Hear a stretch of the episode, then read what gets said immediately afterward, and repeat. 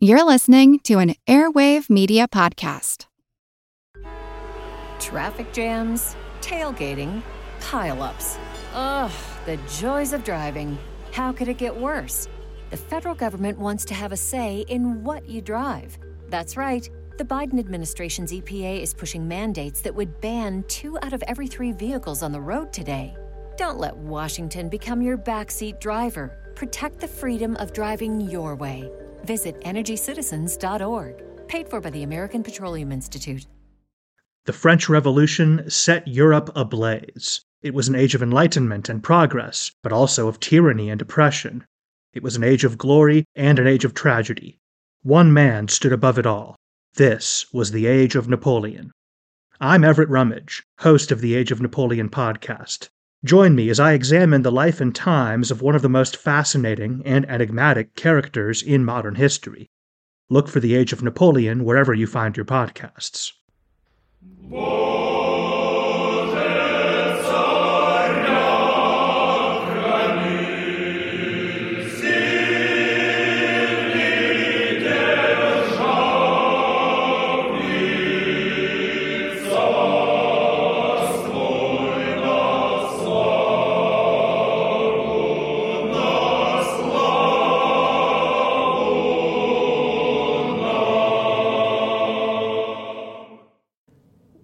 Hello, everyone, and welcome. The History of the Great War, episode 123.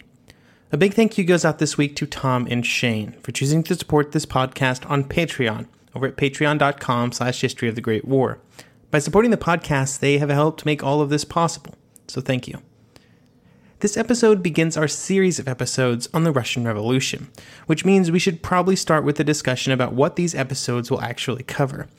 There will only be six episodes on this topic, and to be honest, I will not be taking a super deep dive into the intricacies of revolutionary politics in Petrograd during 1917.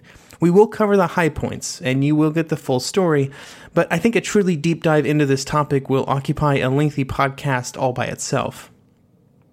We will be keeping our conversations at least somewhat adjacent to the war, which means we will spend roughly a third of our time discussing the 1917 summer offensive and the Russian exit from the war later in the year.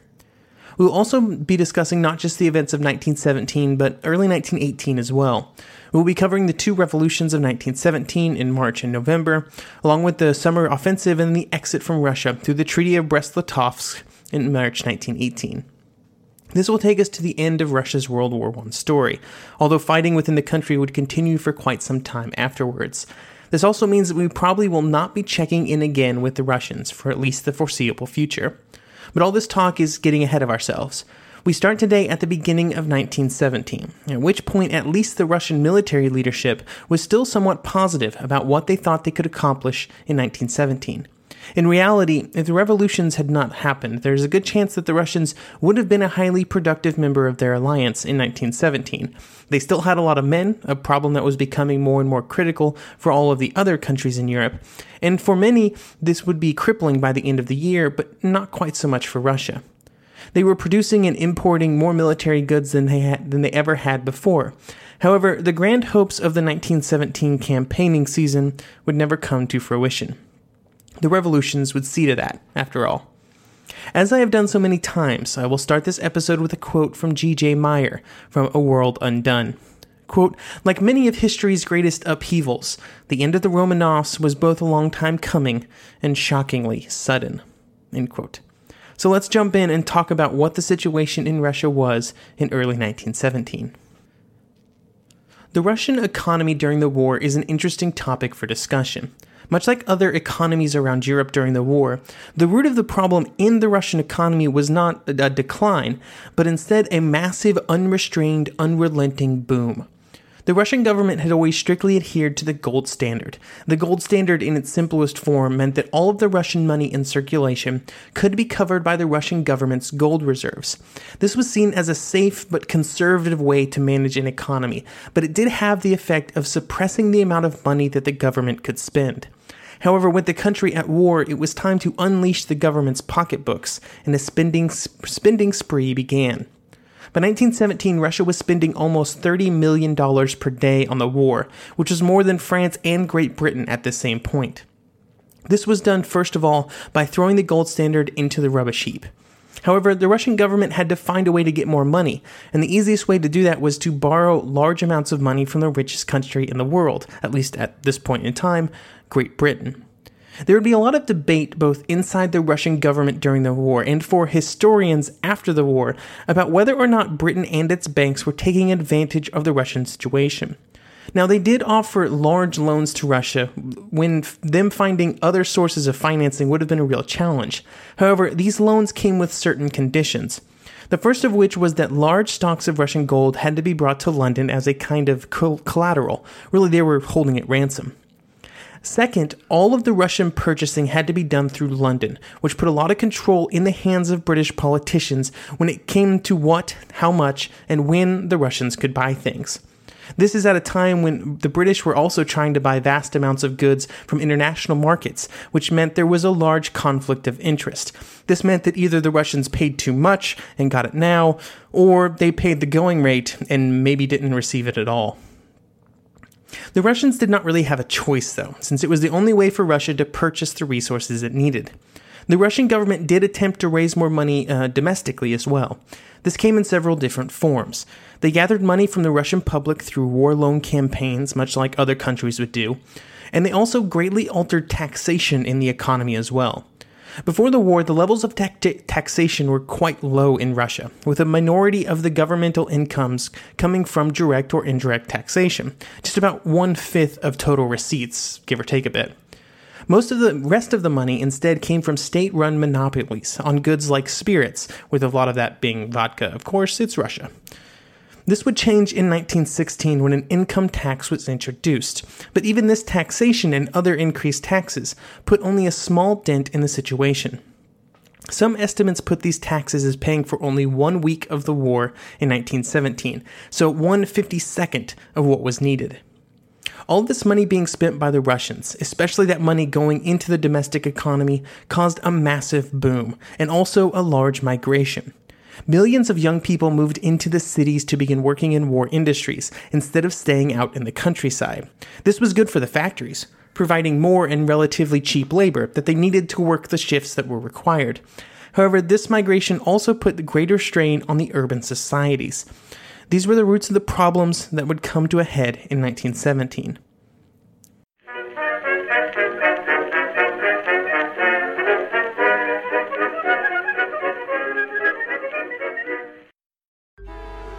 Traffic jams, tailgating, pileups. Ugh, the joys of driving. How could it get worse? The federal government wants to have a say in what you drive. That's right. The Biden administration's EPA is pushing mandates that would ban two out of every three vehicles on the road today. Don't let Washington become your backseat driver. Protect the freedom of driving your way. Visit EnergyCitizens.org. Paid for by the American Petroleum Institute.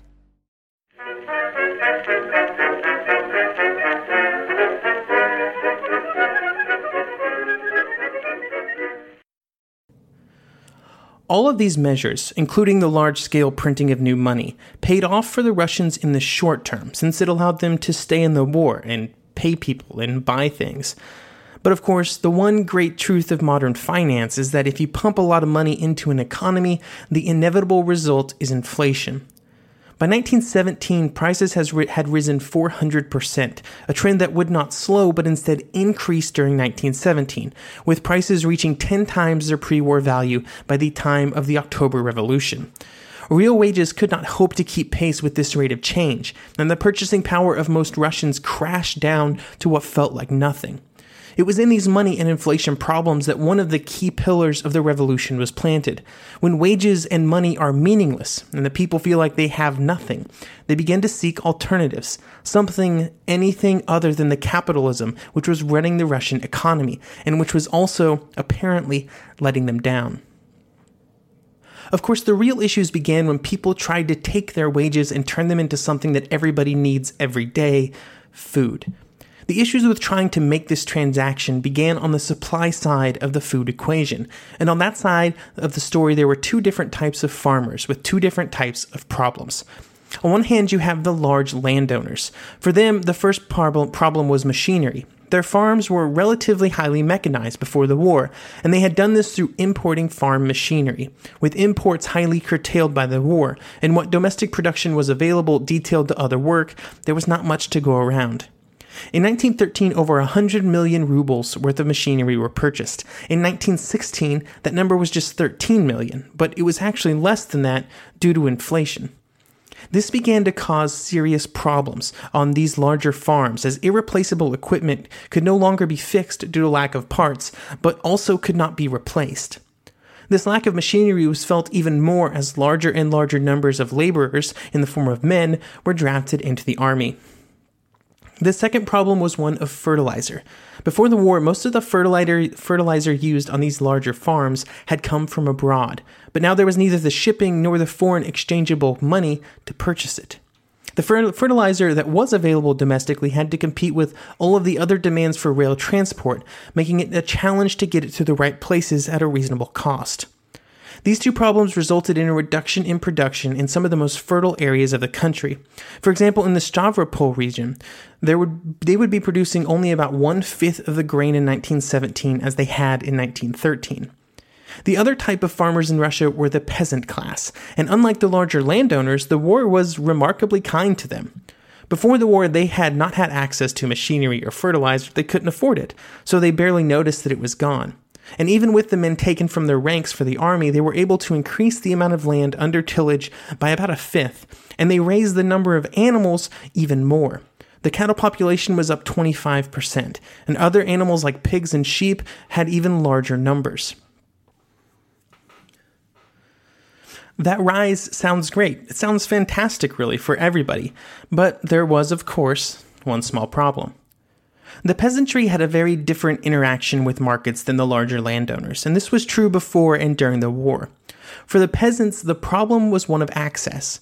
Except for the areas right around the cities, transportation was a big issue, and this meant that when a peasant wanted to sell grain, it would often have to go through several intermediaries before reaching the end of the line and the consumer.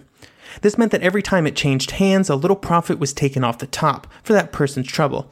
And by the time that the money got back to the peasant, there was little left. It did not even really matter how how high prices were on the other end or how badly the food was needed there. The peasants would always get the short end of the stick. This meant that after the massive inflation, the cost of goods was so far above the money that the peasant was making that it seemed a bit pointless to sell much of anything. Why sell what you had worked so hard to create when, due to inflation, you can't buy anything with it anyway? The answer became to keep more of the grain for themselves. The first thing was to simply hoard, hide, and keep it, but they also used it to feed the animals. This was part of the reason that the number of animals jumped so much during the war. But then these animals, instead of being sold because money was once again worthless, they would keep them and breed more. The result of all of this was that instead of about a quarter of the harvest finding its way to market, like it was before the war, only about 15% were sold in 1917. The amount of food on the market fell, even when the amount of food needed in the cities went up by a third. Even with all of these problems happening in food production, there may have been enough food to feed the people in the cities if the food could have gotten to them. Before the war, the railway network in all of Russia had been geared for one purpose getting goods to ports for export to the international market. And for most of Russia, this meant moving it south to the Black Sea, where it could then be sent out through the Mediterranean. With the Ottoman entry into the war and the needs at the front, this meant that the Russian railways were not set up in the correct orientation, and of course, there were just simply not enough of them. The incredible increase in traffic during the first few years of wartime meant that they were, by 1917, falling apart. The rails and cars had not been in the best status before the war, and now they were just shot. But it should be noted that this was not a problem only for Russia during the war. By 1917, French railways and locomotives were also in a wretched state. However, in France, they never had real issues feeding the people in the cities. The Russians really did. The lack of ability to transport food was compounded by the problems of moving coal for fuel as well. And I don't know if you know this, but in Russia, the winters get pretty chilly. All of these factors created a situation in the cities where the entire environment was ripe for revolution. The cities of Russia would be the heart of the revolutions, and none more than Petrograd. In December 1916, it had about one sixth as much food as it needed to have on hand, and in January 1917, it would only get about half of what it needed to replenish its stocks every day. With the deliveries of food and fuel to the cities like Petrograd so far under what was required, other dominoes began to fall. Factories also began to lay off some workers since there was nothing for them to do due to lack of fuel. The cities really felt like they were under siege, being starved out by an enemy, and workers had to come together to try and scrape by a living. The traditional barriers between workers, like geography, class, skill levels, experience, even gender, began to break down, and while the various groups still disagreed on many details, they could certainly agree on a few things. Capitalism had failed, and the government that mandated it had also failed. The only conclusion was that there had to be another way. With the rise of starvation in the cities and the subsequent rise in disease and death, I can sympathize with their problems. It's easy to point to obvious targets for why the revolution happened that it was the Soviets or the Bolsheviks, or that some groups or person or people somehow masterminded the revolution in a grab for power and influence. However, it's critical to keep in mind, as Russia descends into two revolutions and a civil war, that it did not begin with the actions planned by the Soviets, or from agitation by the Bolsheviks, or speeches from Lenin. No, the revolution started because countless people in Petrograd, and all over Russia for that matter, felt that they had nothing, and the current situation gave them no hope of getting more. Their families, their children were starving to death around them. They looked out into the world and they had nothing to lose, and nothing to gain by sticking with the status quo. They wanted change, and it didn't even truly matter what that change was. There was no risk in failure, because the only alternative to change was starvation and death.